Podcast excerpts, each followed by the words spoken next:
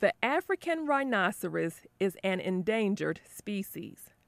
One kind, the northern white rhino, is very close to extinction. After the recent death of a female, only four northern white rhinos are still alive. Now, scientists are trying to find a way to save them and increase their numbers.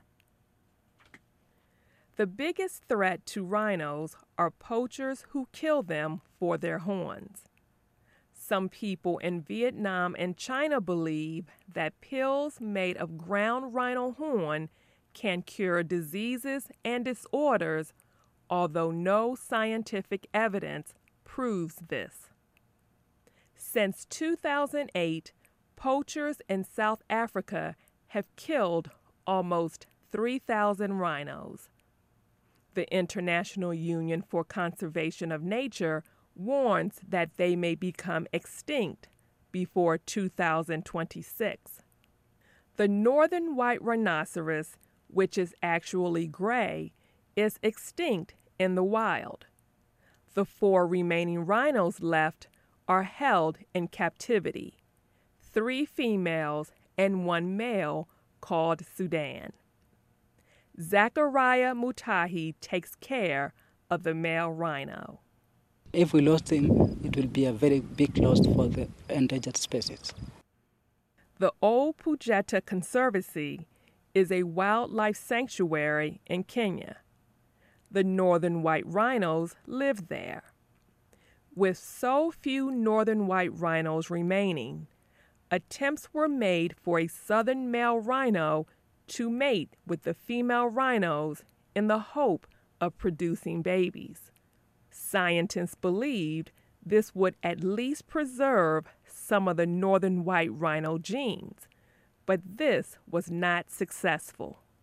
Scientists now are trying to fertilize northern white rhino eggs in a laboratory and implant them in southern white rhino females. Richard Vigne is head of the Ol Pejeta Conservancy. The initial approach will be to look at in vitro fertilization, removal of eggs from females, two remaining females, sorry, three remaining females, and mixing those eggs with sperm, which is stored from northern white rhinos across the world, um, to create an embryo which would then be implanted into a surrogate white rhino female to create a purebred northern white rhino calf. While scientists are trying to get the white rhinos to produce offspring, others are trying to take away the reason that poachers hunt the animals. Two U.S. based scientists say they are using the latest biotechnology techniques to create artificial rhino horn. The substance not only looks and feels like the real thing, it also contains the same proteins. Matthew Markus is head of Pembient, a biotech company. We're not bioidentical yet, though that's the goal. Matthew Markus hopes that poachers will find it less costly and safer to resell the lab grown horns to their Asian buyers. The lab grown horns will look real.